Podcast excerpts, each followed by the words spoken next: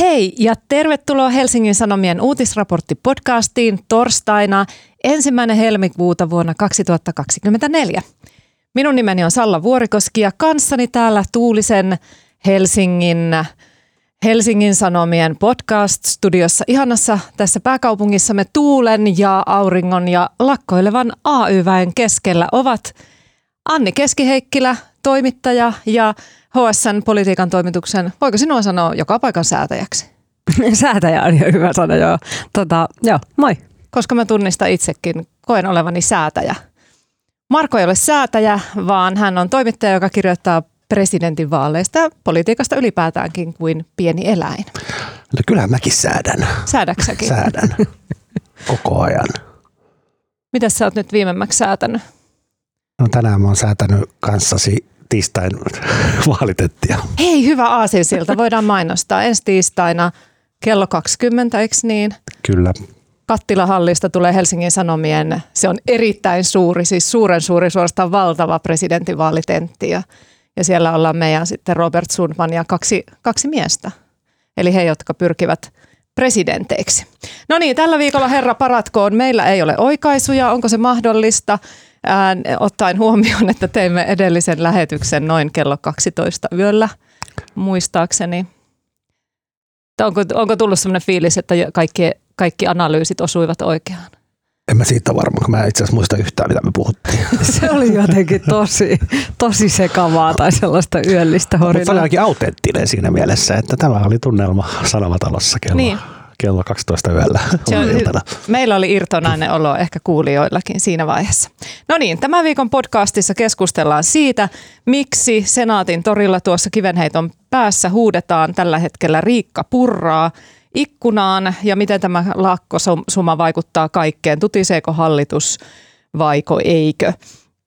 Ja toinen aihe, ylläri ylläri, koskee sitä aihetta, joka on tuntunut ainakin minusta viime aikoina olevan se äh, Suomen ainoa aihe, eli kuumat presidentinvaalit, puolitoista viikkoa aikaa H-hetkeen sitten tiedetään, mikä, kuka on seuraava presidentti. Ja kolmanneksi kysymme, onko Amerikka mennyt vihdoinkin aivan sekaisin, jos country-tähden uskotaan voivan ratkoa vaalit. Kyse on siis Taylor Swiftistä. Ja lopuksi vielä hyviä keskusteluaiheita pitkien epämukavien hiljaisuuksien varalla.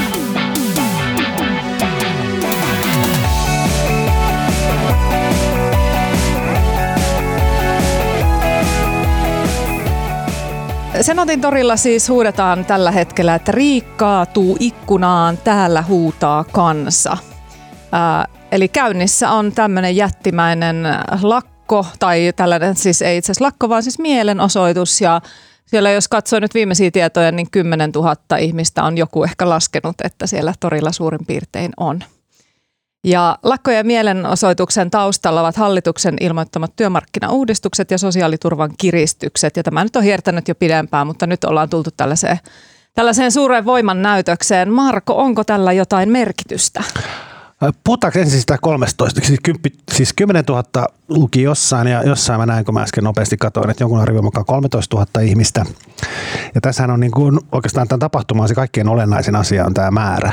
Tämä on niin. se, niin kuin, mistä tässä tullaan, tullaan väittelemään ja keskustelemaan tämän jälkeen.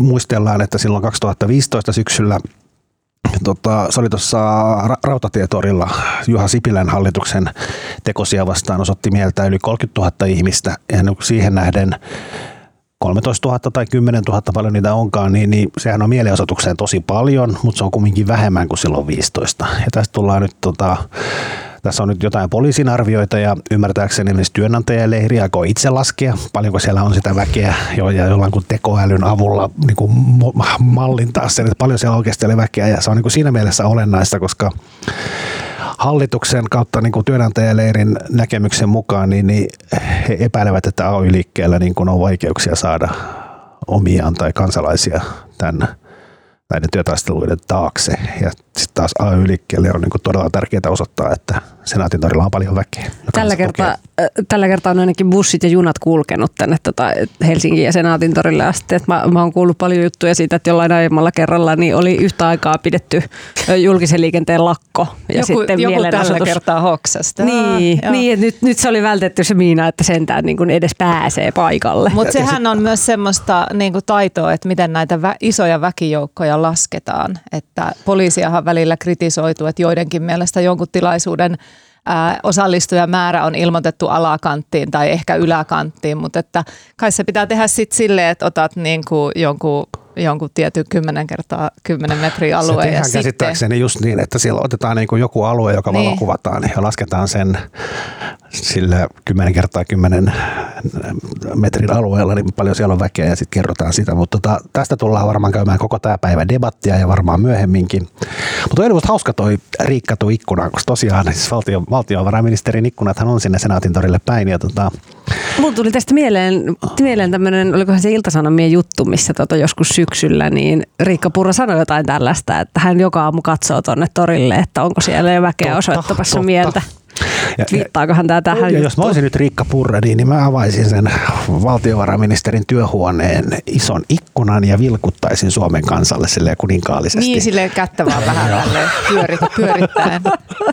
Mikä olisi kansan, kansan reaktio siellä? No mä Se on äsken, ennen kuin mä tulin tänne podcast-studioomme, niin mä katsoin tota meidän suoraa lähetystä hs.fiissä pyörii sieltä torilta tällä hetkelläkin lähetys, niin siellä oli paikalla oli tota, Arto Satonen lavalla ja Miko Bergbom, eli siis työministeri ja sitten kokoomuslainen ja sitten perussuomalaisten kansanedustaja, tämä nuori kaveri Miko Bergbom. Ja Ensimmäisen kauden kansanedustaja. niin, ja, ja tota, kyllä he sille hyvin, hyvin tota painokkaasti siellä puhuivat, mutta kansa ei arvatenkaan ollut kovin ilahtunutta, että siellä aika Sehän- paljon huudeltiin päälle. Toihan on ihan kiinnostavaa, että sinne on, sinne on laitettu perussuomalaisista tosiaan tota Miko Bergbom ö, paikalle, että heillä olisi kuitenkin liutaministereitä ja aika paljon muitakin tällaisia niin kuin puolueen sisällä ollut- arvovaltaisimpia ihmisiä, että toi on, toi on tota, Niin, että niillä on ollut aamulla kokous silleen, että hei, siellä on nyt tällainen lakko, että ke- ketkä haluis. Mutta sinänsä tyylikästä, että työministeri tota, Arto Satonen on siellä, koska Satonenhan tässä on niin hallituksessa se avainministeri, joka näitä työmarkkinauudistuksia nyt vääntää. Ja, ja jotenkin se Satonen on niin semmoinen, hän on jotenkin niin semmoinen viileä, viileä kaveri. Mä luulen, että häntä yhtään hetkauta, vaikka sille porukka buuaa siellä. Mm, mm, totta. Petteri Orpollahan pääministerillä on ihan, ihan aito syy. Hän on tota EU-huippukokouksessa, niin hän ei sen takia päässyt paikalle. Niin, että hän ei ole enää kipeä. hän on varmaan, Hän oli Stuppin valvojaisista poissa sen takia, kun oli sairastunut, mutta ei. Mutta Mm. nyt on muu syy. mm, kyllä, häntä varmaan harmittaa kauheasti.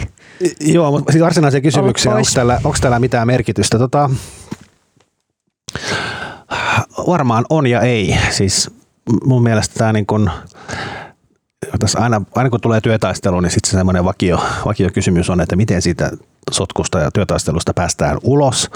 Ja tämä on niin kuin siitä poikkeuksellinen työtaistelu, tässä ei ole oikeastaan niin kuin mitään selkeää semmoista ulospääsyreittiä, että tässä on niin kuin hallitus on ilmoittanut tekevänsä nämä uudistukset ja itse asiassa niin kuin hallitus ja tästä on tullut ensinnäkin hallitus vastaan niin AY-liiketaistelu ja tota, EK ja työnantajat niin kuin piileskelee siellä hallituksen selän takana.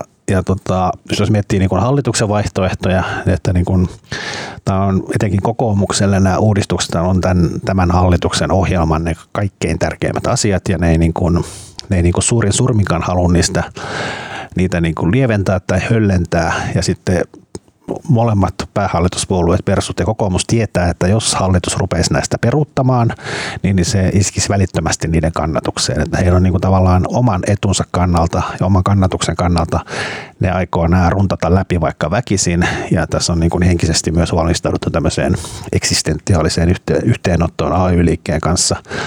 Ja niin kuin tällä hetkellä tämä näyttää siltä, ja hallituksen suunnitelma on selvästikin se, että nämä No just tuli tieto, että nämä lait, näitähän tulee monessa eri erässä, että näitä lait on vähän myöhässä, mutta nyt tässä niin kun eduskunta aloittaa taas istunnot ensi viikolla ja näitä tulee nyt pitkin kevättä, kevättä näitä lakiesityksiä ja tämä voi hyvin olla, että tämä työtaistelu jatkuu siihen asti, kunnes ne lait on säädetty. Ja. Mutta kun sanoit, puhuit tuosta eksistentiaalisesta yhteenotosta, niin kuin jotkuthan sanovat, erityisesti ehkä sieltä AY-puolelta sanotaan, että tämä on nimenomaan hallituksen tarkoitus ikään kuin näiden hankkeiden kautta romuttaa AY-liikkeen perusta. Niin onko tässä siitä kysymys vai onko tässä kysymys näistä, näistä niin kuin yksittäisistä laista? Varmaan sekä että, että eihän, se, niin kuin, eihän nyt hallitus jos kenen, kenen tahansa hallituksen edustajalta kysyy, että onko tämä tarkoitus pistää AY-liike polvilleen, niin ei tietenkään ne myönnä sitä. Mutta siis tässä on niin kuin tavallaan molemmat, hallituksen päätavoite on tehdä näitä työmarkkinauudistuksia, koska Suomessa on jäykät työmarkkinat ja uskotaan, että näillä uudistuksilla voidaan niin kuin vauhdittaa talouskasvua ja lisätä tämmöistä taloudellista hyvinvointia, mutta jos siinä niin kuin ohessa vähän niin kuin tämmöisenä sattumalta myös AY-liike voima heikkenee, niin ei se varmaan hallitusta haittaa. Niin. Et se, et se on varmaan niin kuin vähän sekä että. Sitten tuolla Teemu Muhosella, onko se muuten palannut vanhempainvapaalta? Se on palannut tällä viikolla vanhempainvapaalta. Nyt, Teemu, alkaa tiedossa kaikille. Teemu kirjoitti, Teemu kirjoitti siitä analyysin tänä aamuna ainakin mä sen luin, että en tiedä milloin se ilmestyi, mutta siis siitä, että AY-liike on nyt vaihtanut strategiaansa siinä mielessä, että kumminkin tämä on niin AY-liikkeen ja hallituksen välinen taistelu, mutta no, on myös itsekin havainneet ja tulleet siihen tulki, tulokseen, että hallitus tuskin niin kuin meinaa, meinaa aloittaa näitä aitoja neuvotteluita työntekijäpuolen kanssa ja nämä runnotaan läpi niin kuin tapahtuu mitä tapahtuu, niin näiden lakkojen tarkoitus onkin sitten niin kuin iskeä mm. sinne niin kuin työnantajaleiriin ja tota, kalliiksi nämä tulee. Se on yksi ohje, että ei kannata ikinä uskoa, kun puhutaan, että lakko maksaa 300 miljoonaa tai 500 ziljardia, niin, niin ne laskelmat on aina vähän mitä sattuu, mutta kyllähän tämä aiheuttaa isoja taloudellisia vahinkoja ja se AY-liikkeen toive on se, että niin kun yrityksissä ja EKssa sitten havahdutaan, että tämä on niin kuin ihan perseestä, jos tämä kestää koko kevään. Ja se tavallaan se työnantajapuoli ja EK tulisi sieltä hallituksen selän takaa ja sanoisi hallitukselle, että olisi järkevä saada joku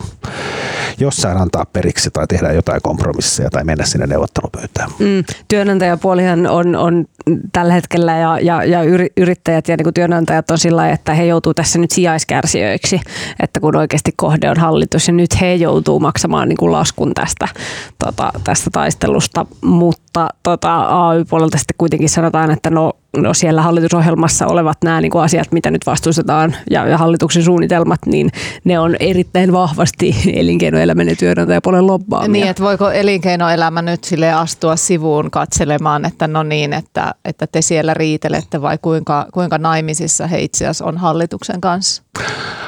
No tästä on ennenkin puhuttu, että niin kun, oliko se keskuskauppakamari Juho Romakkaniemi, joka on tämän podcastin suuri ystävä ja terveisiä vaan Juholle. Ja niin, twiittaa ihan hulluna koko ajan tästäkin aiheesta. Niin, niin Juho, Juho käsittääkseni joko kirjoitti itse tai joku väittää hänen kirjoittaneen, että keskuskauppakamarin niin kaikki hallitusohjelman tavoitteet, paitsi yksi meni läpi ja niin. se yksikin oli joku, en tiedä mikä se oli, mutta siis kyllähän tuossa hallitusohjelmassa on EK ja Suomen yrittäjien ja tota, keskuskauppakamarin käytännössä kaikki vaalitavoitteet. Ja sitten tässä on tietysti tämä varmaan näitä myös Romakkaniemen ja lukuisien muiden ihmisten pointteja, että että tässä tavallaan AY-puoli asettuu kyseenalaistamaan koko parlamentaarisen järjestelmän ja demokratian ja niin kuin hallituksen ja eduskunnan oikeuden säätää niitä lakeja, mitä, mitä haluaa. Onko se teistä jotenkin, onko se niin kuin retoriikkaa tai sirkusta tai mitä se on? Vai onko se totta? Äh, Meidän pitää mä, nyt ratkaista mm, tämä.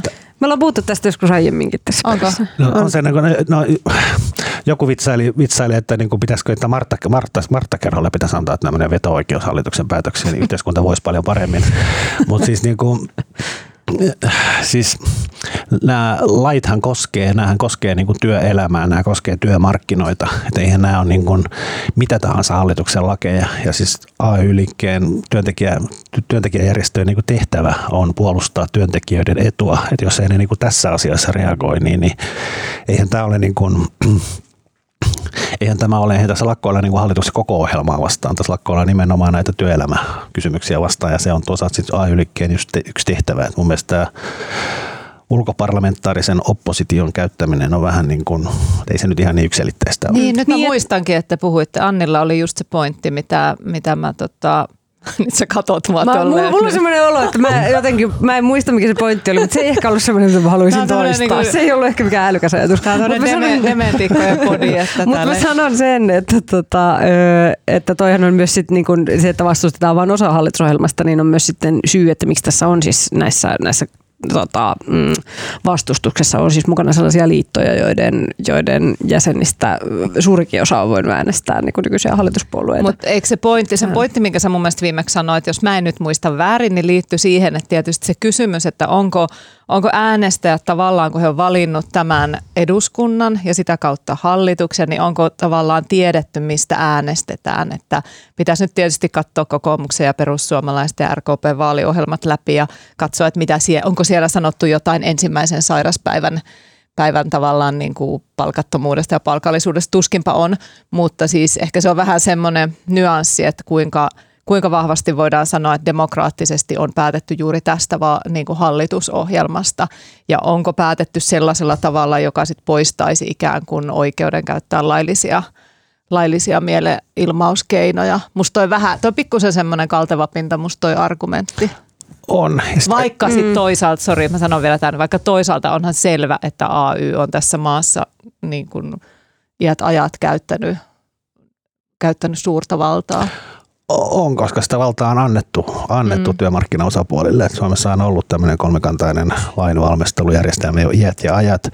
Ja nimenomaan kolmikantaisesti on valmisteltu näitä työelämä, työelämää koskevia lakeja. Ja nyt tästä vanhaa järjestelmää ollaan murtamassa, niin kyllä mä nyt sinänsä niin kuin en ihmettele, että AY-liike tästä niin kuin hyppii seinille. Ja sitten hauskahan tässä on se, että niin kuin alussa viittasin siihen 2015 ja Sipilän hallitukseen ja silloin oli 30 000 vai 35 000 ihmistä rautatietorilla. Mutta silloin se oli jotenkin niin kuin, se oli niin kuin se silloin niin kuin AY-liikkeen oli helpompi viestittää tästä asiasta, koska silloin ne lait oli niin kuin, silloin, oltiin, mm. silloin puhuttiin pakkolajeista ja se, että tota, ollaan poistamassa sunnuntaikorvaukset ja siinä oli niin kuin hyvin pide, pidentämässä. Aktiivimalli. Aktiivimalli oli vasta vähän myöhemmin. Ah, okei. Se oli kaksi vuotta myöhemmin, mm. mutta sitten siinä oli niin kuin, pidennetään työaikaa ilman korvausta ja niin kuin, ne oli niin kuin hyvin yksi selkeitä ja jokainen työntekijä niin kuin ymmärsi, että tämä, on niin kuin, tämä harmittaa häntä tällä kertaa nämä on niin kuin paljon, nämä on niin, kuin niin monimutkaisia. Tässä on niin, kuin moni, tässä on niin kamalan monta asiaa ja iso osa on niistä joku saikkupäivän korvaus pois, niin, niin sen ihmiset niin kuin helposti ymmärtää, mutta se, että joku työmarkkinaneuvottelujärjestelmän tehtävät muutokset, niin ne on niin kaukana siitä tavallisen ihmisen arjesta, että niitä on niin kuin vaikea jotenkin viestittää ja saada porukkaa Senaatin torille.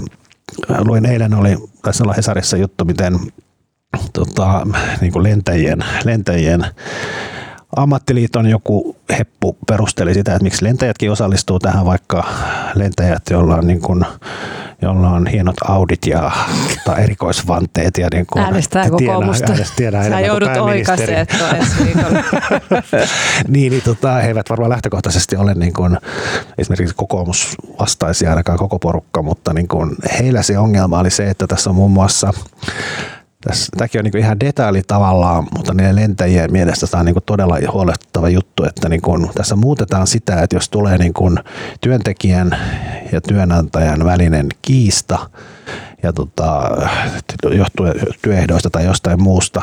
Ja niin kuin siihen asti, kunnes se menee, niin kuin, kunnes oikeus ratkaisee tämän kiistan, niin silloin eletään niin kuin sen, tota, tähän ollaan muuttamassa niin, että siihen asti elettäisiin sen työnantajan tulkinnan mukaisesti.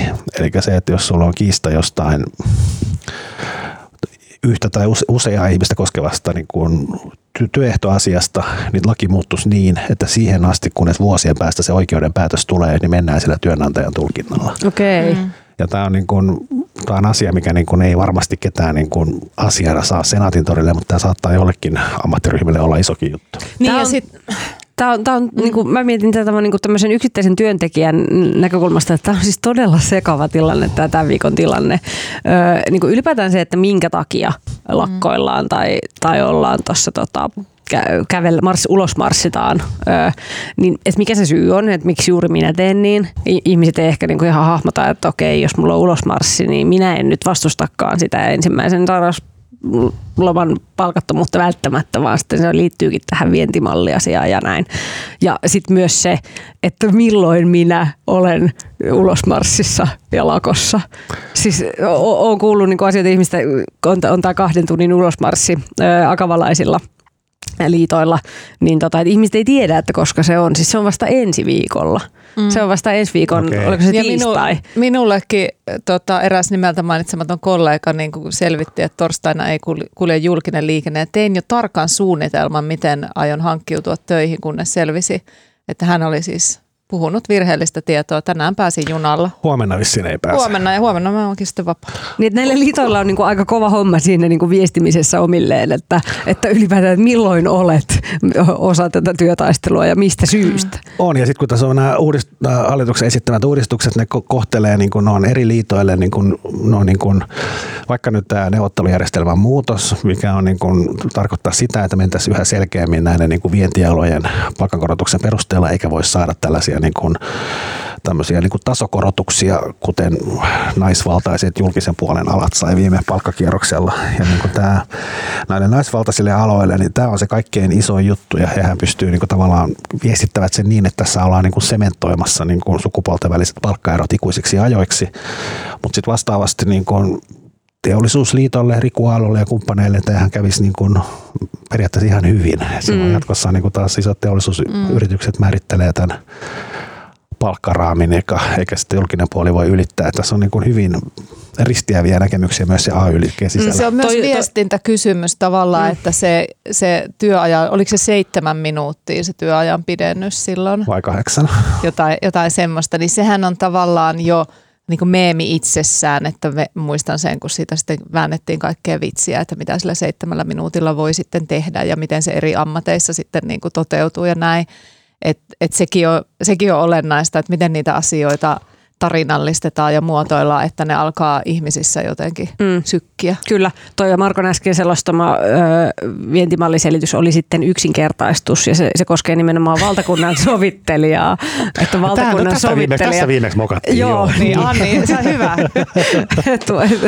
tota, että, ylipä, että kyllä voi sopia korkeimmista, voi. mutta valtakunnan sovittelija ei voi tehdä sellaista Hyvä, kun sanoit, säästyttiin niiltä oikaisulta. ja ko, sitten lentäjät muun muassa ottavat meihin yhteyttä sen takia, että lentäjän, lentäjien taloudellinen tilanne ei ole enää niin semmoinen hulppea kuin se on ennen ollut. Että niin on paljon niinku- työttömyyttä. Ja sillä... pit, lentäjillä, joilla on niin pidempi ura. Joo, mutta tämä oli, niinku, tämä oli yksinkertaistettu kuvaus asioista ja, ja todellisuus Joo. on paljon monimutkaisempi. Kyllä, tämän, tämän tunnistamme. Mennäänkö eteenpäin? Ei kai me nyt vielä mennä. Eikö mennä vielä? No sano nyt, mitä sulla on sanottavaa. Ei mulla, ei mulla ole muuta, mennään vaan. Ei, mennään vaan. Mennään vaan. No niin, äh, meillä on jäljellä kaksi miestä, äh, kun mennään kohti presidentinvaalien toista kierrosta. Ja päätimme tuossa etukäteen, että että ei enää katsota sinne peräpeiliin, ei puhuta enää näistä jo pudonneista ehdokkaista, vaan keskitytään tähän, tähän kilpailuasetelmaan, joka meillä nyt on. Eli Pekka Haavisto ja Alexander Stubb. Ää, tässä ehkä on, kun katsotaan kalluppeja, niin näyttää siltä, että, että Stubbin etumatka on aika suuri. Meidän lukemat oli, muistatko Anni, vedä pahatusta, Gallup. eilisen Gallupin lukemat 50 57. Mä kaivan sen esille. Mutta Stuppilla selvä kaula siinä. Olisiko se ollut 57, 43? Joo, näin vai, vai 44, 56, 50, 44. Tarkastetaan, tarkastetaan se vielä.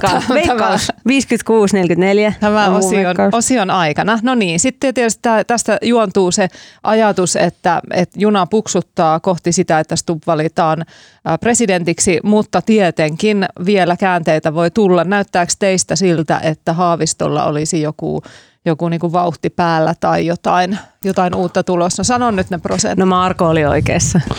57-43. No siis totta kai kaikki on, ei voi sanoa, että yhtään häntä ei vielä annettu, kun kyllä niitä on, kun tänään on jo niin kuin toinen ennakkoäänestyspäivä. Mutta onhan toi, onhan toi ero tosi iso ja mun mielestä ehkä sen niin kuin väittäminen, että tässä kaikki on vielä mahdollista, niin, niin se on musta ei pidä ihan, ei, oikeastaan ihan niin ei voi sanoa. Kyllähän tämä Stub on tosi vahvoilla ja se, että jos Pekka Haavisto tai onnistuu kääntämään, niin, niin se vaatisi niin kuin, se on mahdollista, mutta se vaatisi semmoisen niin kuin jonkinmoisen poliittisen niin kuin supertempun ja niin kuin se, että kaikki, kaikki menisi kohdalleen. Kyllä tämä hankalaa on. Sitten tuossa siinä maanantaina, kun tiistaina julkaistussa Hesarin kyselyssä, niin siinä oli myös kysytty niin kuin näitä taustatietoja ja sen mukaan niin kuin ihmisistä, jotka ilmoittaa äänestävänsä perussuomalaisia tai äänesti viime eduskuntavaaleissa perussuomalaisia, niin niistä 86 prosenttia on nyt äänestämässä Stubbia sen kyselyn mukaan.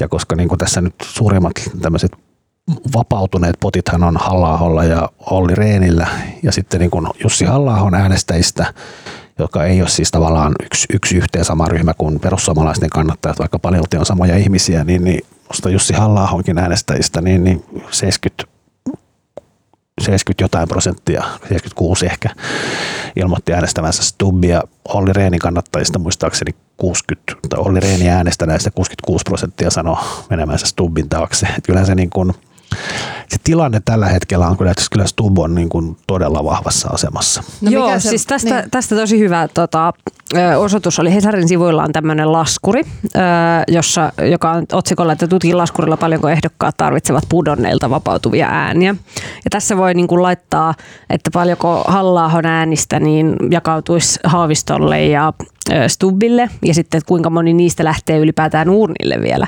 Ja sitten tässä voi tätä rämpytellä, tätä laskuria eri tavalla ja siis tätä saa rämpytellä kyllä todella erikoisiin asentoihin, jotta saa tulokseksi Haaviston.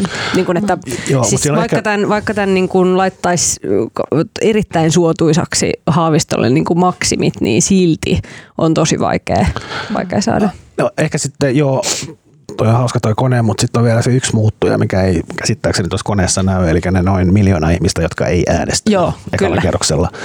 Ja tota, näähän ei mene koska varmaan osa näistä ekalla kierroksella äänestäneistä jää himaan, mutta jos Haavisto onnistuu houkuttelemaan näitä ekalla, kierroksessa, ekalla kierroksella äänestämättä jättäneitä taakseen, niin siis sieltähän olisi, että se oikeastaan se Haaviston mahdollisuus on siinä, että mm. jos se saisi sieltä houkuteltua itselleen kannatusta ja sekin on niin kuin, se voi olla aika haastavaa, mutta se on tavallaan se mahdollisuus. Mm, kyllä, joo, ei me missään tapauksessa mitään julisteta. Ja, ja sitten vielä, ja sit vielä niin kuin oletus on se, että jotta Haavisto voisi voittaa, niin äänestysprosentti pitäisi olla todella korkea, eli varmaan niin. yli mm. 80. Ja jos ajatellaan, että siellä on joitain, jotka arpoo vähän välillä, tai on niitä, jotka ehkä ei meinaisi lähteä äänestämään, mutta pitäisi lähteä äänestämään, niin tai keksisi yhtäkkiä, että lähtisi äänestämään, niin mistä semmoinen keksintö niin kuin tulisi? Että nythän me tietysti katsotaan nyt vaalitenttejä, mekin ehkä ajatellaan, ehkä meidän katse on myös vähän sokeutunut sille, että me kuvitellaan, että niillä on ihan hirveä merkitys, kun ollaan itsekin niitä tekemässä, mutta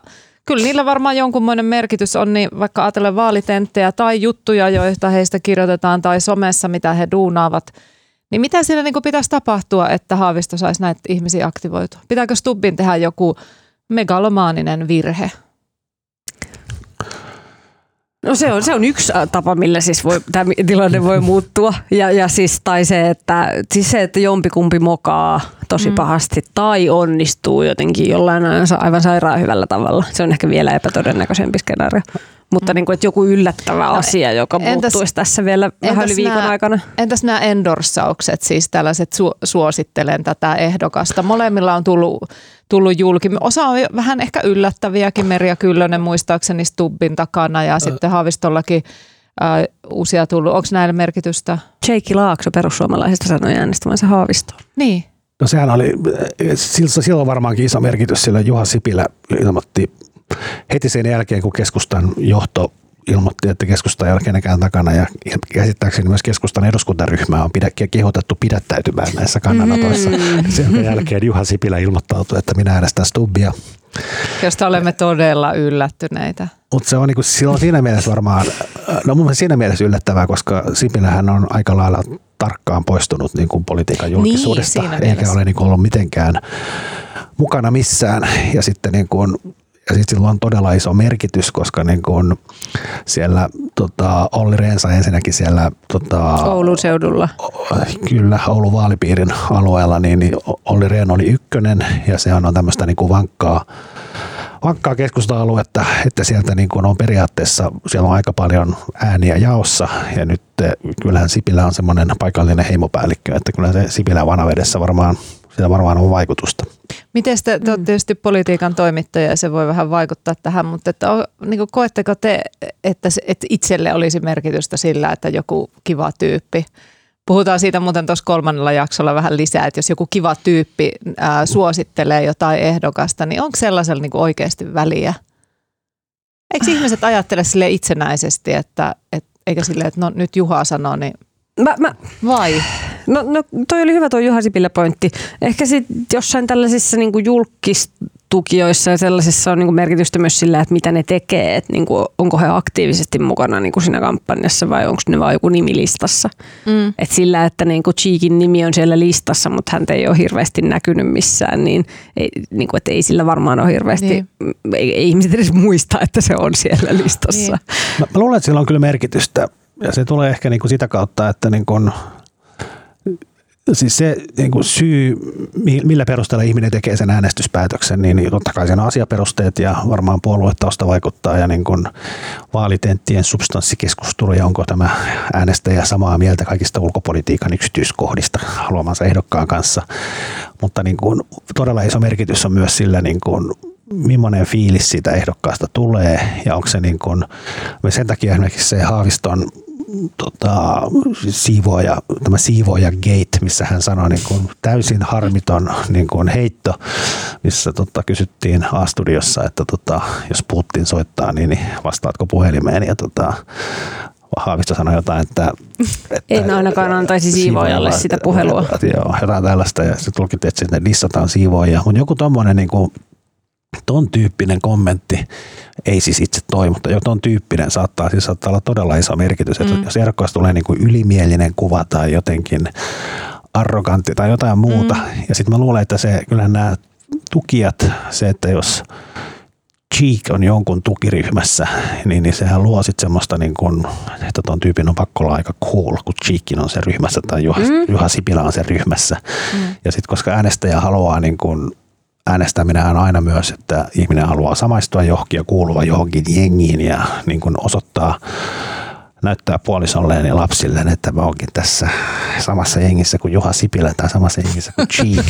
niin sillä jotenkin, siinä saattaa toi oli vähän sanottu, mutta, siis, mutta silloin niin kuin, siis samaistumisella ja sillä, Kyllä. niin kuin, miten, mihin haluaa, porukkaa haluaa kuulua. On, on. Mä luulen, että näillä niin kuin, On, ja niin sitten- Mutta se täytyy pystyä viestimään. Siis se, että et, Kyllä. et, et, jos kukaan ei niinku muista sitä, että nämä ihmiset on siellä tukiryhmässä, niin sitten se ei auta mitään. Niin, ja Niin, niinku, sitten- kyllä se täytyy olla esillä. Niin ja sitten varmaan on myös se, että, että kun tehdään politiikan journalismia työksemme, niin, niin sitten meistä nämä asiat tuntuu kauhean silleen, että koko ajan on presidentinvaaliseuranta päällä ja kaikki kiinnostaa. Mutta sitten voi olla sellaisia ihmisiä, joilla on ihan oikea elämä.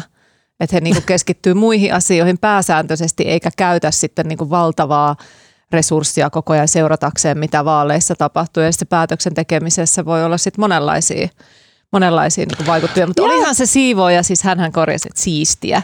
Olihan se tyhmä, tyhmästi niin kuin muotoiltu, mutta tietysti hän ei varmaan, niin kuin, tietenkään hän ei tarkoittanut, että dissaanpa tässä siivoojia, mutta sitten kun on tuommoinen vaalitentti, ää, rysäkkä päällä, että mitä he sanoi, 11 tenttiä on nyt ekan, ekan ja tokan kierroksen välissä, niin voisi vaan kuvitella, että mitä hän sille itsekin heittelisi sitten. Mm. Joo, ja ehkä tämä korostuu vielä niin kuin presidentin vaaleissa, koska niin kuin siinä äänestetään ulko- ja turvallisuuspolitiikan johtajaa tietysti, mutta sen lisäksi niin kuin se presidentti on valtion päämies, pitääkö sanoa päähenkilö, valtion päähenkilö. Main character. Valtion, In this valtion, movie. valtion päähenkilö ja ihmiset niin kuin mieltää sen, että ne haluaa presidentin, joka on niin kuin jollain tavalla edustava ja antaa niin kuin meistä, koska mehän suomalaiset ei mitään muuta mietitä kuin mitä ne ul- ulkomaalaiset meistä ajattelee, niin me halutaan siihen joku tyyppi, joka niin kuin jollain tavalla jotain ei joudu häpeämään, että osaa käyttää veistä ja harukkaa ja niin kuin tavallaan pärjää siellä niin kuin, jopa niin kuin Ruotsin kuninkaanlinnassa.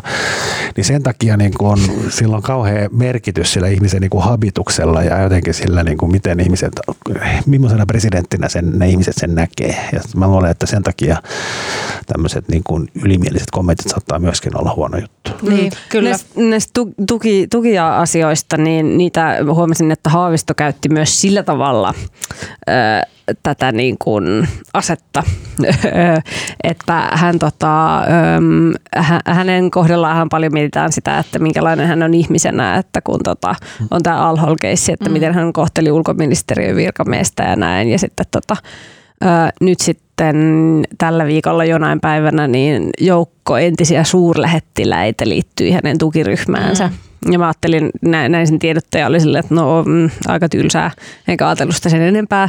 Ö, mutta sitten näin TikTokin, jossa joku, joku tota, TikTokkaaja oli kysynyt häneltä, että, että jotain tästä hänen luonteestaan ja niin työntekijöiden kohtelemisesta. Ja sitten siihen Haavisto vastasi, että no mutta minulla onkin tukiryhmässä näin paljon suurlähettilä, entis, olen, entisiä suurlähettiläitä, entisiä suurlähettiläitä, että eivät he minun taakseni astuisi, jos olisin ihan, ihan Joo tyhmä. Ja siis, ei, ei näillä sanoilla suoraan, mutta kuitenkin. Huum- se oli niin kuin, niin kuin huumoriosastosta päivään, niin ehkä, ehkä tämä nauratti minua, kun Finlandin Prague-tili, siis Suomen suurlähetystön tili, tili siellä, niin twiittasi kuvan siitä, kun Pasi Tuominen ää, kävi äänestämässä vaaleissa, siis laittaa lappua urnaan siellä ulkomailla. Eli juuri tämä samainen virkamies, jota Haavisto kohteli, kohteli tota epäasiallisesti silloin tämä al yhteydessä, niin tätä, että ketäköhän hän nyt sitten äänesti vaaleissa, en tiedä. Ni, niin se on itse asiassa, olisiko, olisiko kiinnostavaa, niin kuin, harmi että meillä on tämä vaalisalaisuus, mikä pitäisi jotenkin niin kuin poistaa, poistaa, että niin kuin, olisi se kiinnostavaa kuulla, ketä ulkoministeriön virkamiehet äänestää, niin. Niin kuin, ja siis ihan toisaalta... nimi nimeltä. Niin.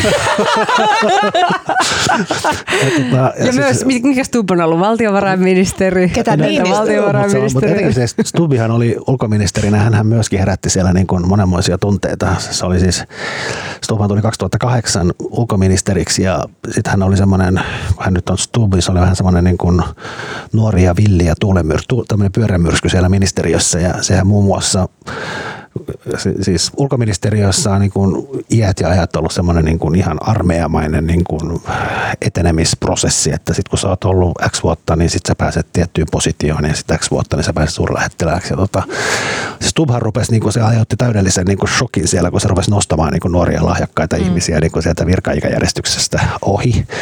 Ja tämä herätti niin kuin vimmaista vastustusta arvatenkin näissä henkilöissä, jotka ohitettiin ja sitten taas moni nuori diplomaatti niin arvosti sitä suuresti, mutta kyllähän se Stub niin kun tota, Stubb tota, aikamoisen myllerryksen siellä ulkoministeriössä aiheutti ja sitten kun Stubbin jälkeen sinne palasi Erkki Tuomioja, niin sitten taas kaikki palasi ennen.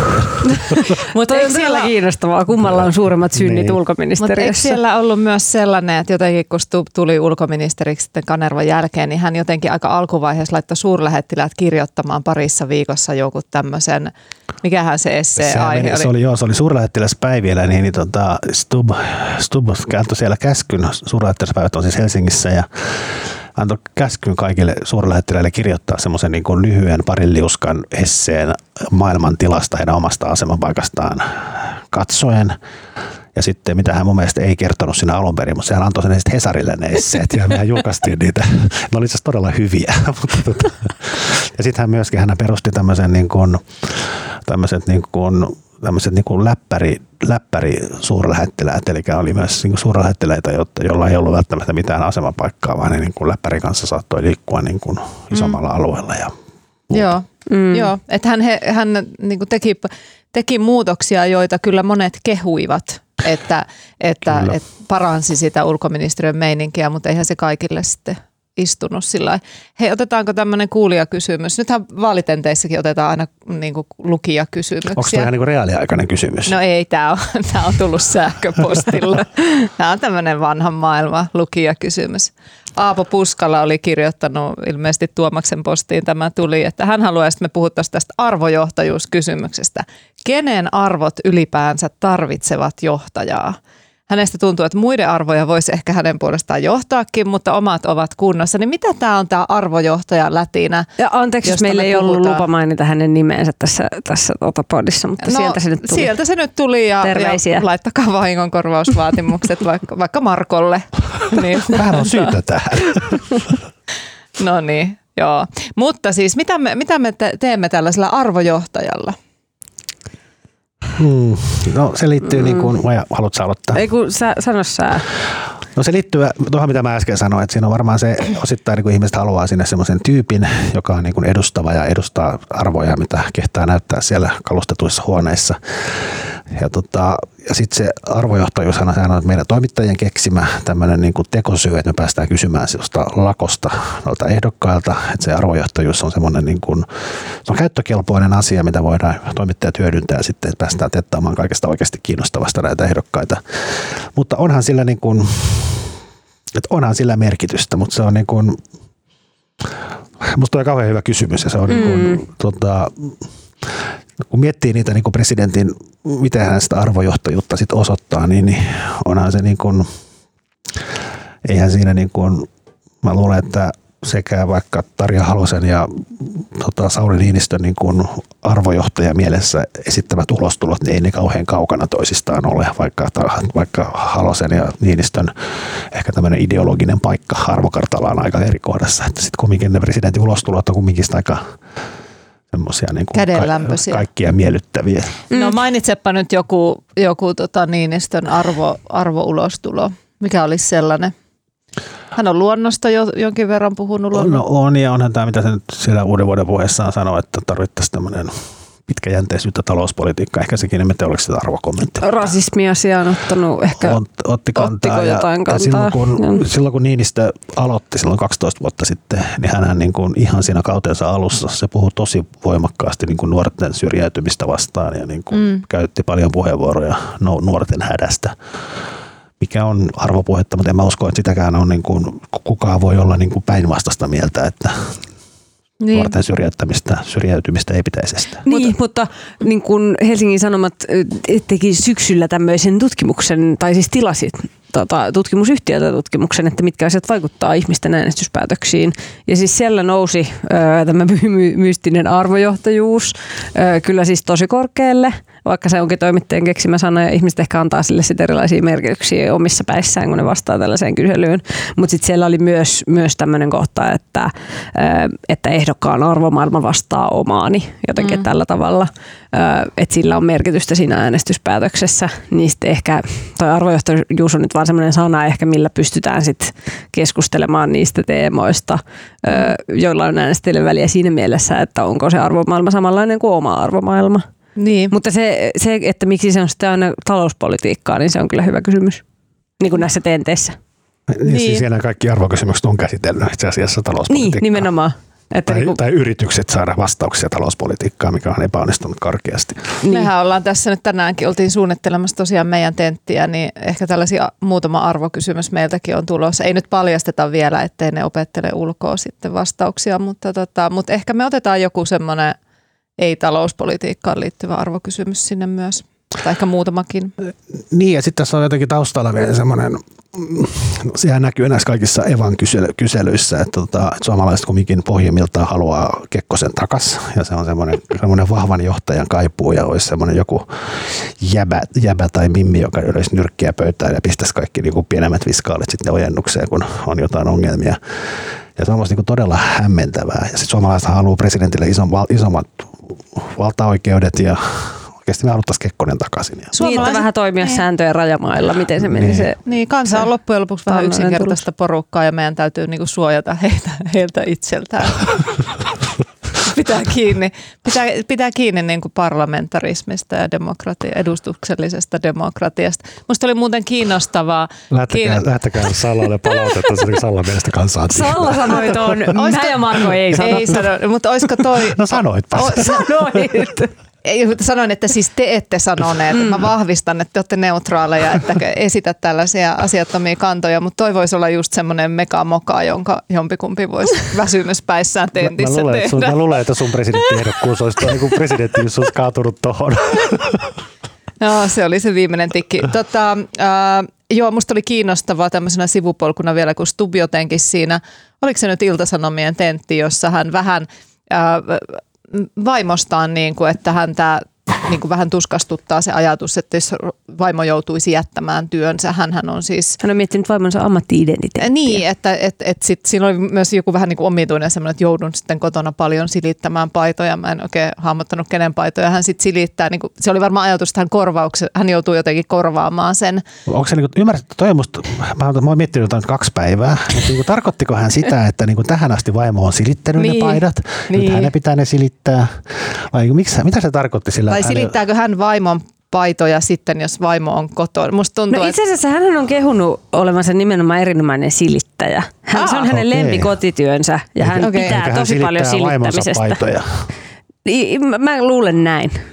Mutta, sitten, mutta sitten jos mutta mä... antaisitko myös Salla niin miehesi silittää sun paidan? Antaisin. Antaisitko? Ei, mä, mulla Mulla, sulla on joku hieno silkkipaita. Niin, Mähän, niin, mähän on siis semmoinen huono, huono niin kuin kotirouva, että mä esimerkiksi en juuri silitä mitään vaatteita, ehkä se huomaakin, mutta, mutta se on mulle niin kuin vastenmielistä hommaa. Että ihan siis varmasti tulisi parempaakin jälkeen.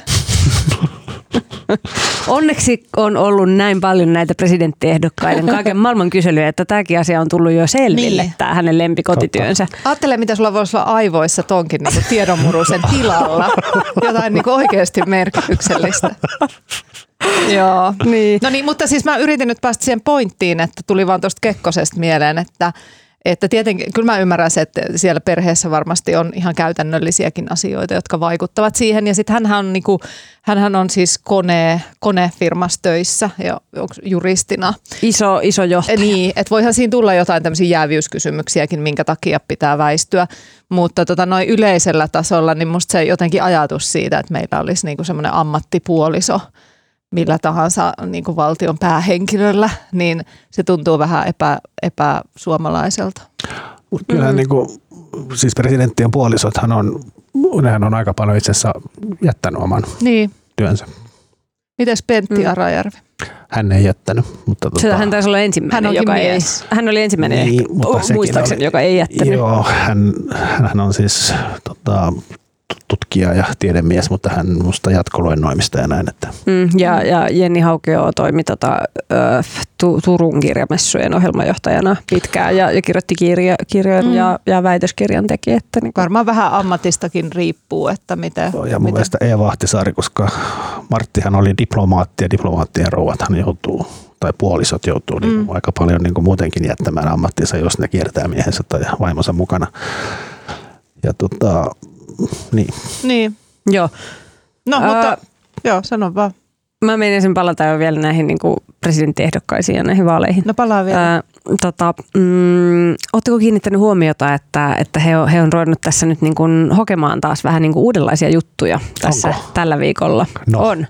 No, mm, mä tästä kirjo, kirjoitinkin pikkuisen, pikkuisen juttupätkän, mutta tota, mm, ää, Alexander Stubb on nyt ottanut tällaisen ylipäällikkö-roolin niin kuin aika vahvasti. Hän, hän tosi esimerkiksi A-studiossa oli maanantaina tämmöinen mm. ensimmäinen iso haastattelu, toisen kierroksen ensimmäinen iso haastattelu ja siellä kysyttiin, että mikä teitä erottaa ja hän sanoi, että no tietyt NATO-asiat ja, ja tietty työkokemus ja, ja tietyt pu- ylipäällikkyyteen liittyvät asiat. Ja sitten kun häneltä kysyttiin, että niin mitkä ylipäällikkyyteen liittyvät asiat, niin hän ei oikein osannut vastata, vaan alkoi alko vastata, että no NATO-aikana ylipäällikkyys on erilaista ja näin. Niin. Niin kuin hän, se, se, mitä hän halusi sanoa, mitä hän ei niin kuin voinut sanoa, oli se, että hei, olen käynyt asepalveluksen, Mm. mm. suorittanut, olen ollut siellä missä tetsaamassa jossain ää, pitkin metsiä, tiedän miltä se tuntuu ja tämä toinen tässä ei ole, joten Mm. Päätelkää itse. Mutta hän ei tietenkään voi, koska hänellä on tämä, että kiitos Pekka ja hienoa, että on yhdessä saadaan olla ja hieno, yh, niin kuin mukava henki vaalikampanjassa, niin sitä ei voi sanoa, se ei No, ja oishan, niin ja oishan se, ei, moni, ei, moni ei tykkää siitä, jos hän antaisi mm. niin kuin ymmärtää, että presidentin on pakko olla käynyt asepalvelus, koska sitten moni nainen kai voisi olla presidentti ynnä Niin. muuta. Mutta niin kuin se kuulostaa siltä, että siinä on tällainen tausta-ajatus, niin niin kuin, että haluaa hän kokee tuo- olevansa vahvoilla tässä niin kuin aiheessa selvästi. Sitten No. taas Haavisto on korostanut aika paljon harkintakykyään, että, että hänellä, on, hänellä on hyvä harkintakyky. Ja Markokin oli laittanut omassa, omassa analyysissään kirjoittanut, että se kuulosti siltä, niin kuin Stubbilla ei olisi. Niin, Haaviston siinä- taas hän- tällaista niin kuin, Se, mitä hän haluaa sanoa, mitä hän ei voi sanoa siinä kohdalla, on siis se, että toisin kuin tällä tyypillä, joka silloin eduskunnassa heitteli niitä prosentteja hatusta. Eikö niin? Mm. mm, niin. Että nämä on tämmöistä niinku rivien välipuhetta. Mutta Marko, sä oot nyt, mä oletan, että sä oot ainoa tässä huoneessa, joka on käynyt asepalveluksen, eikö niin? Kyllä. Niin tota, mikä tekee susta paremman presidentin kuin meistä sen pohjalta? Varmaan muitakin syitä on. No, mun pitää kyllä, musta on ehkä, ehkä vähän huvittavaa se niin kun mun mielestä Stubbi, niin kuin hän itsekin kertonut, että se oli hänen elämänsä, elämänvaihe, jossa hän ei oikein ottanut asioita kauhean vakavasti. Se on käynyt kai sen minimiajan, ja ehkä hän on joko korporaali tai pelkkä sotamies. Korporaali, joo, reservin korporaali. Joo, taitaa olla, ja mä en usko, että hän on siinä kahdeksassa kuukaudessa, vaikka vaan se silloin kestikään se lyhin aika, niin tuskin on siellä paljon oppinut. Mä, mä olin sen 11 kuukautta, mutta opin varmaan ihan yhtä vähän. Tai ei, ei siitä ollut kyllä. Sä niin oot kuin, siis yhtä pätevä. Mä väitän, että ei se, se vähäkin, mitä siellä oppi, niin sen on autuasti ehtinyt jo unohtaa. Mm. No siis kun me nyt tähän asiaan mentiin, niin tota, yritin kaivaa täältä nopsaa semmoisen Musta se ar- armeijan niin se paras puoli on, niin kuin, mistä oikeasti se on ehkä niin kuin hyötyäkin myös presidentille on se, että sehän on niin kuin, Sehän on paikka, missä ihminen, mäkin, mäkin kävin Vekarajärvellä ja heitetään niin kuin samanikäisten nuorten kanssa tilanteeseen, jota välttämättä niitä ihmisiä ei koskaan muuten tapaisi niin kuin eri puolilta Suomea ja niin kuin hyvin eri taustaisia. Että siellä joutuu niin kuin tavallaan se tapaa ihmisiä, joita et tuskin muuten tapaisi. Mm, kyllä. Niin, niin, niin. mutta kun, kun me nyt tähän asiaan mentiin, mä en aikonut nostaa tätä esiin, mutta kun me nyt mentiin tähän, niin Alexander Stubb hän kertoo omassa kirjassaan tästä omasta inttiajastaan. Joo. Niin tota, hän joo tosiaan kahdeksan kuukautta oli ja tota, ää, Intti meni lyhyen kaavan mukaan puolet 240, 240 päivästä vietin metsässä. 20 vuotta myöhemmin puolustusministeri Jyri Häkämies ylensi minut korporaaliksi. Tykin ruokaa. Mm. Tämä Mutta- hänen kuvauksessa. Tässä on paljon muutakin, Mut mutta, siis samaan aikaan, vahvistaa kun- Markon Niin, sanoman. samaan aikaan kun voi tietysti pohtia, että mitä konkreettista hyötyä siitä on siihen presidentin tehtävään, niin on se asia, joka varmasti vaikuttaa äänestäjiin. Ihan varmasti. Niin? Olisi kiinnostavaa tietää. Joihinkin että, äänestä- Olisi kiinnostavaa tietää, että onko tämä asia, asia, jota ihmiset miettii nyt tässä toisella kierroksella. Niin. Ja Haavisto osalta voi tietysti enemmän kuin sillä, että hän ei ole suorittanut asepalvelusta, niin voi olla sitten nämä hänen aiemmat kantansa liittyen puolustusvoimiin ja säästöihin ja leikkauksiin ja supistuksiin ja siihen ajatteluun, mitä hänellä on ollut, niin voi olla va- voimakkaampia ihmisille. Vai mitä? Niin, muistaako, niin siis Pekka Haavisto oli silloin aikoinaan hyvin kauan sitten, ja hän oli minusta hyvinkin laajasti profiloitui sillä, että puolustusmenojen niin kuin leikkaajana. Mm. Kyllä. Mm, mm. Hyvä. Ja Joo. Aika oli Mut silloin on- erilainen. Niin, Silloin oli Neuvostoliittokin just niin. Jep. tämä, tämä on hyvä signaali, että siirrytään nyt äh, Neuvostoliitosta tähän päivään. Anni, kuvaile, mikä sulla on siinä pöydällä sun edessä. Aa, no, tota, mulla on tässä edessä tällainen muki.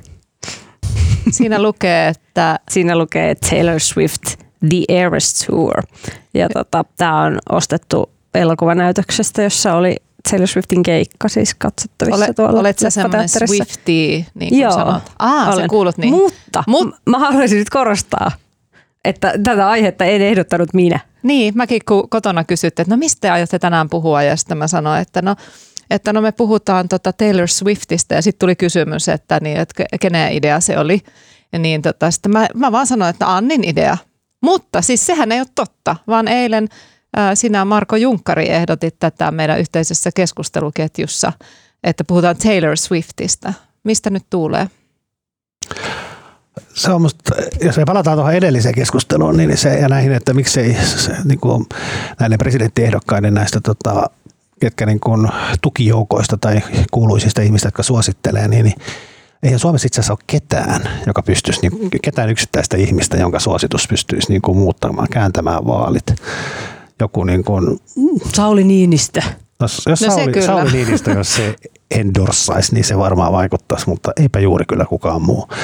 Mutta Jenkeissä on nyt käyty valtava, siellä on kamala debatti käynnissä, käymässä, käynnissä siitä, että siellä tota, etenkin niin kuin Donald Trump-fanit ja Fox News on jo aivan sekaisin. Siellä on ainakin viisi toimittajaa varoittanut Taylor Swiftia, että hän ei saa niin kuin missään nimessä endorsata Bidenia.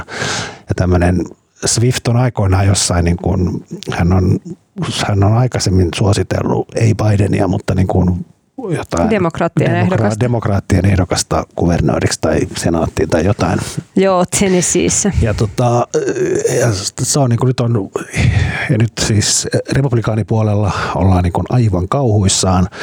Ja nyt tota, koska Swiftin se suosio on, niin se on aivan käsittämätön. Ja se on mm. nimenomaan niin nuorempien äänestäjien joukossa, niin sillä Swiftin kannanotolla saattaa oikeasti olla myös lopputuloksen, vaalin lopputulokseen jotain vaikutusta. Ja Hesarissa oli tästä myös tota, tota, mainio juttu viikko sitten, kun se oli vai mm, viime viikonloppuna. Mm. Sonia Zakin kirjoittama. Aivan erinomainen juttu, missä käytiin tavallaan läpi tämä niin kuin Swiftin aivan käsittämättömiin mittasuhteisiin painunut suosio. Mm, mm.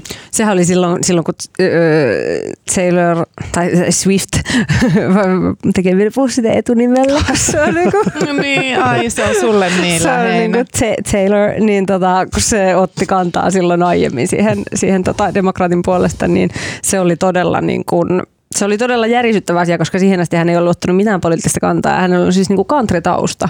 Että hän on tosi country-artisti ja mm. niinku hakenut ponnistanut niinku Nashvillestä ja kunnon niinku jotenkin siinä country-meiningissä. Ja, ja tosiaan niin se oli niinku sitten, shokki monille.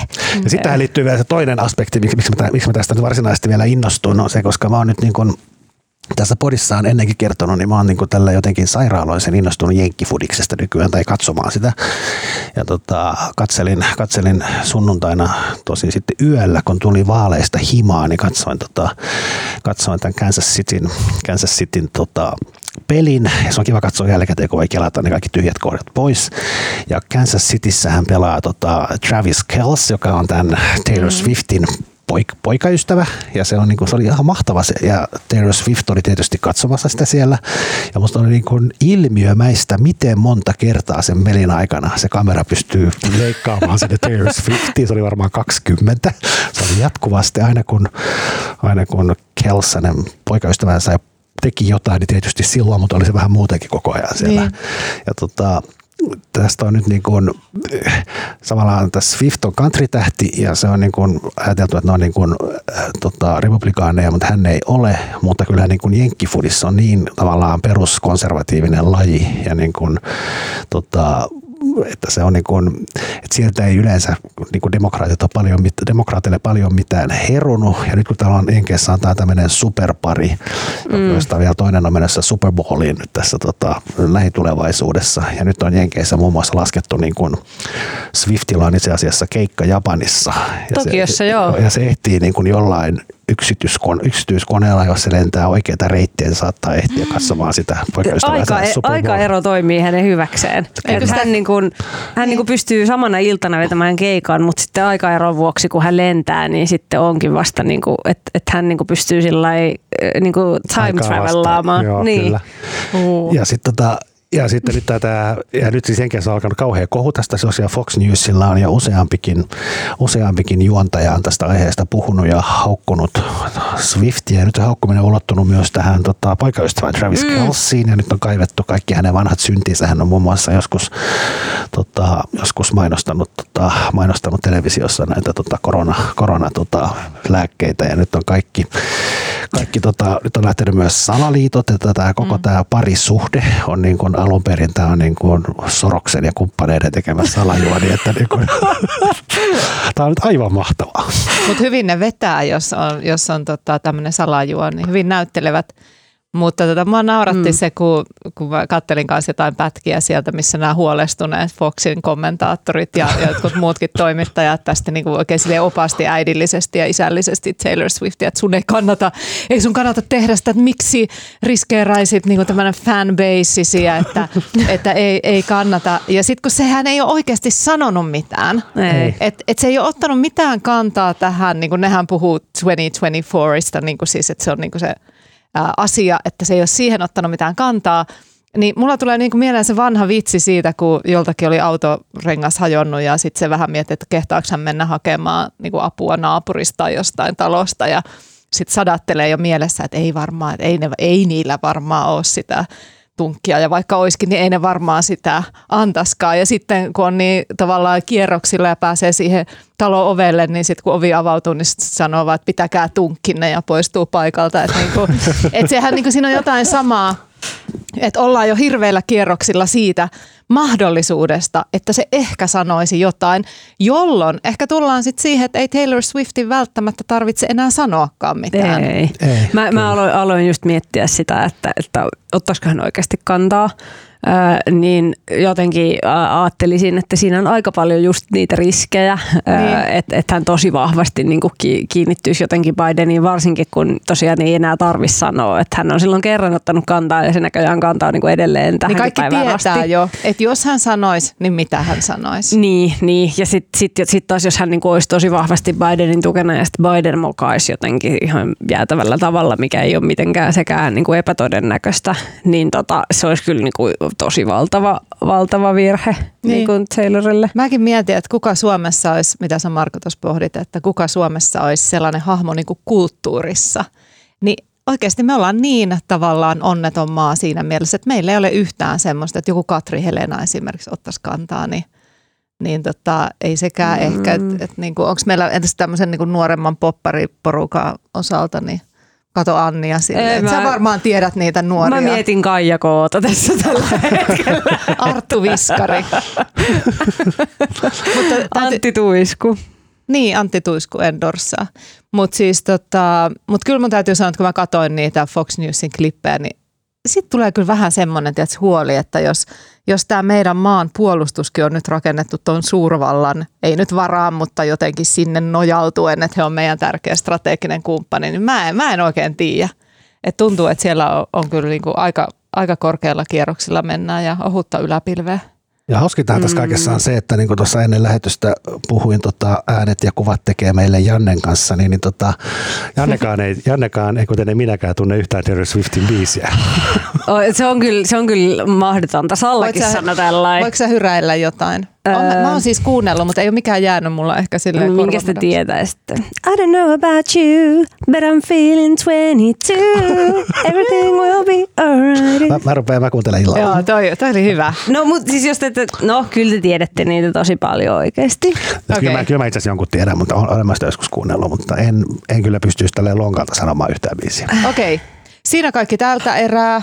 Ää, ei, se oli ei sanota, mutta niin. ei sanota vielä siinä kaikki tältä erää, koska me sanomme ensin sen, että sitten kun te olette päättäneet lähteä vapaaehtoiselle vapaaehtoiseen maanpuolustuskurssille tetsaamaan metsiin ja olette olleet siellä seitsemän päivää ja oppineet paljon kaikkea hyödyllistä, jota voitte sitten presidentinvaaleissa hehkuttaa myöhemmin, kun osallistutte kisaan ja olette tämän ää, raskaan metsäretken jäljiltä vihdoin päässeet kotiin, käyneet suihkussa, vaihtaneet mukavammat vaatteet päälle ja istahtaneet lempinojaa tuoliinne ja ottaneet kaapista vähän lämmintä maitoa ja, ja siihen sekoittaneet hieman vaikka konjakkia, niin mistä alatte perheenjäsenelle siinä kohdassa puhua?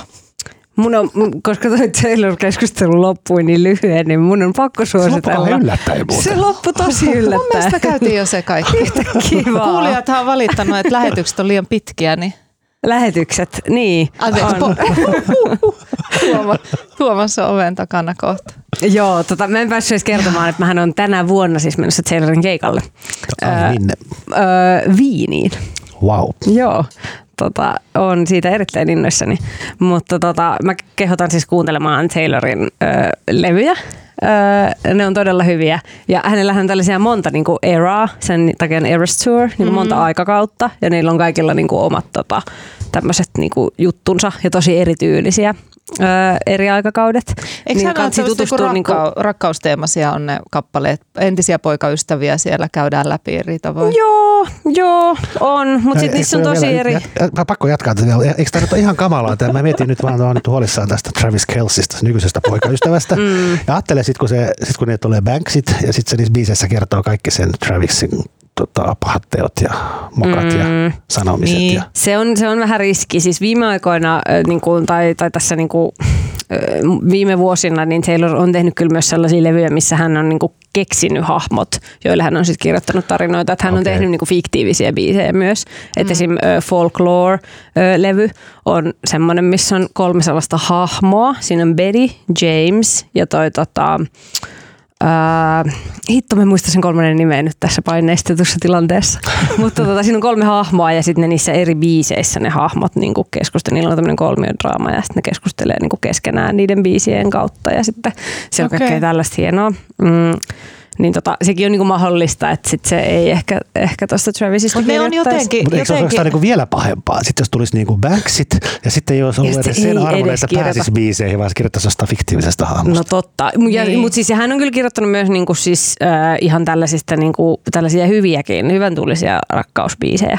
Niin. Että niinku, voi, voi olla myös, niinku, että toivotaan, että hän kirjoittaa Travisista jotain ihania Mutta rakkausbiisejä. toivotaan, että Travisin ja Taylorin, niin kuin me heitä kutsumme, suhde kestää, koska onhan he aika ihania, kun on nähnyt niitä kaikkea videoklippejä siellä muhinoimassa jossain kentällä ja muuta, niin on se jotenkin sillä sööttiä. Ja siis sehän on myös mm. hauska se, tota, vaikka siis tämän poikaystävän julkisuusarvo ei ole mitään tietysti verrattuna, verrattuna tota Swiftiin, mutta siis onhan nekin, sekin, sekin on hauska tyyppi. Hänellä on siis Jenkeissä se veljensä kanssa, joka on myöskin jenkkifuttaa ja niin kuin podcastia ovat niin kuin aivan supersuosittuja ja nyt se pikkuveli ja kun isoveli, isoveli tippui tota aikaisemmalla kierroksella ja hän oli siinä edellisessä, edellisessä tota, Kansas Cityn pelissä, hän oli ilman paitaa siellä VIP katsomassa juomassa kaljaa tota, Swiftin kanssa.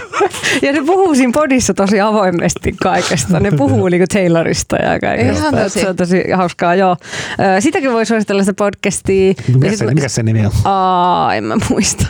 Laittakaa vaan hakuun Travis Kells podcast. Ja sitten tota, mm, sitten mä suosittelen myös äh, Taylorista tehtyä dokumenttia, siis hänen itsensä hy- hyväksymää dokumenttia tällaista hänen näkökulmastaan tehtyä Miss Americana, jossa muun muassa käsitellään nimenomaan tätä äh, tilannetta, kun hän tota, äh, ottaa kantaa politiikkaan ensimmäistä kertaa.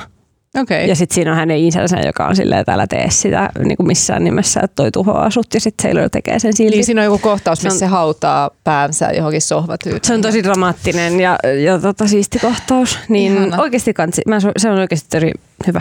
Tää on hyvin- tää on mä en ole hyvin- yhtään puolueellinen Tämä koko podi asiassa. alkaa olla aika swiftia tässä vaiheessa. Mitä sä Marko suosittelet? Mä voisin suositella, tota, mä joskus joku viikko sitten suosittelin, kun mä näistä lakimiesdekkareista tykkään ja suosittelen aina samoja, samoja tota, samantyyppisiä kirjoja, niin, niin mä suosittelin silloin tätä Stephen Stephen L. Carterin kirjaa The Emperor of Ocean Park, mikä oli aivan loistava ja tästä innostuneena mä oon lukenut hänen tuotantoaan lisää. Mä oon lukenut sitten seuraava kirja oli New England White ja tota, siis sama kirjoittaja ja se oli niin kuin aivan loistava kirja ja hauskinta siinä oli se, että se oli ihan samanlainen kuin se edellinenkin ja tota, jos ihan kuin samaa kirjaa, vaan henkilö, henkilötkin oli niin kuin siitä ykköskirjasta, niitä samoja henkilöitä oli kakkoskirjassa, mutta juoni oli ihan samanlainen. Mutta nyt mä luen vielä tästä jälleen saman kirjoittajan kolmatta kirjaa, jonka nimi on Palace Council. Tapahtuu 50-luvun Jenkeissä ja tota, ja se on ihan älyttömän hyvä. Ja tuosta kirjoittajalla on semmoinen, niin kuin, hän, hän aina kirjoittaa, päähenkilöt on tämmöisiä niin kuin, no siis mustia, ja tämä on, hän on kirjoittaja myös itse musta, ja hän käsittelee tämmöisiä niin kuin, no aina tämmöistä niin kuin, No niissä on kamalan paljon rotukysymystä ylipäätään, mutta, tota, mutta hän käsittelee tämmöisiä niin kuin koulutettu, päähenkilöt on aina tämmöisiä koulutettuja niin kuin tavallaan keskiluokkaisia mustia amerikkalaisia ja pystyy niin kuin tavallaan rakentamaan sen maailman ja tavallaan ne ennakkoluulot, mitä nämä ihmiset kohtaa, vaikka heillä meneekin siis päällisin puoli erittäin hyvin. Ja se pystyy, niin kuin, hänellä on ilmiömäinen kyky rakentaa semmoisia, niin kuin Dekkarissa on tärkeintä tavallaan se tapahtumaympäristö ja maailma, mutta tämä Carter on aivan loistava luomaan semmoisen Yleensä ne tapahtuu vielä jossain niin kuin yliopistolla ja sen kampuksella, tosin tämä on viimeisin ei, mutta hän pystyy rakentamaan niin kuin kiehtovan maailman, johon on tosi kiva upota. Suosittelen Stephen L. Carter. Hyvä. Mä yritän jotenkin, mä en siis keksi mitään aasinsiltaa tai jotenkin, niin tämä on aivan siis jotain muuta. Ja vähän semmoista boomer-osastoa, mutta mä annan sen nyt itselleni anteeksi. Mähän kerroin aikaisemmin täällä joskus suosituksena sellaisen kansallisarkiston semmoisen, että voi, voi tehdä hakuja vanhoihin lehtiin joita on siis yli sadan vuoden takaa. Ja silloin neuvoin, että kannattaa laittaa kaikkien, kaikkien sukulaisten nimiä ja paikan nimiä ja muuta. Että sieltä löytyy aivan kaikkea kreisiä kamaa, niin kuin löysin kaikkea iso, iso vanhempien kihlailmoituksia ja muuta, mitkä oli kiinnostavia. No nyt mä oon sitten laajentanut tätä mun niin historiaa sukuselvitysosastoani ja haluan jakaa kanssanne tällaisen hyvän tietokannan, että jos vähänkään kiinnostaa katsella, että mitä, jos on sukulaisia siis Karjalassa, menetetyssä Karjalassa ollut, niin kuin minullakin on, niin on tämmöinen Karjala-tietokanta, Äh, jos laittaa Googleen Karjala-tietokanta, niin se kyllä sinne vie. Ja sinne voi tehdä myös tämmöisiä samanlaisia hakuja. Ja mä olin aivan liekeistä tuossa pari iltaa sitten, kun mä jotenkin uppouduin tänne. Ja kaikilla mun sukulaisilla, jotka on siellä asunut, aikanaan muun muassa isoäitini, niin tota, äh, hain ja löysin kaikkea rippikirjoja, että minkälaisia jotain katekismusarvosanoja on saanut ja ja tota, muutto, muuttotiedot myös, että milloin on muutettu ja mistä on muutettu ja, ja kaikenlaista sellaista. Esimerkiksi mun niin kuin isoäidin perheestä ää, sain, sain tietää sellaisia asioita, milloin esimerkiksi mun isoäidin kaksosveli kuoli pienenä, niin milloin hän tarkalleen ottaen kuoli ja mitä siihen liittyi ja, ja minkälaisia rokotuksia he sai ja kaikkea sellaista niin kuin pientä nippelitietoa, että jos kiinnostaa oman oman äh, suvun vaiheet ja asiat, niin tätä, tätä kannattaa käydä mylläämässä. Mun, mun, mulla on myös suku sieltä, niin täytyy ilman muuta, Joo. ilman muuta käydä. Joo, tämä on, tämä on minun suositukseni. Ja okei, siinä kaikki tältä erää. Kiitos Anni Keskiheikkilä. Kiitos. Kiitos Marko Junkkari. Kiitos. Minun nimeni on Salla Vuorikoski ja äänen, kuvan ja kaiken muun fantastisen meille tällä viikolla tekee Janne Elkki. Lähettäkää palautetta ja kuullaan taas ensi viikolla.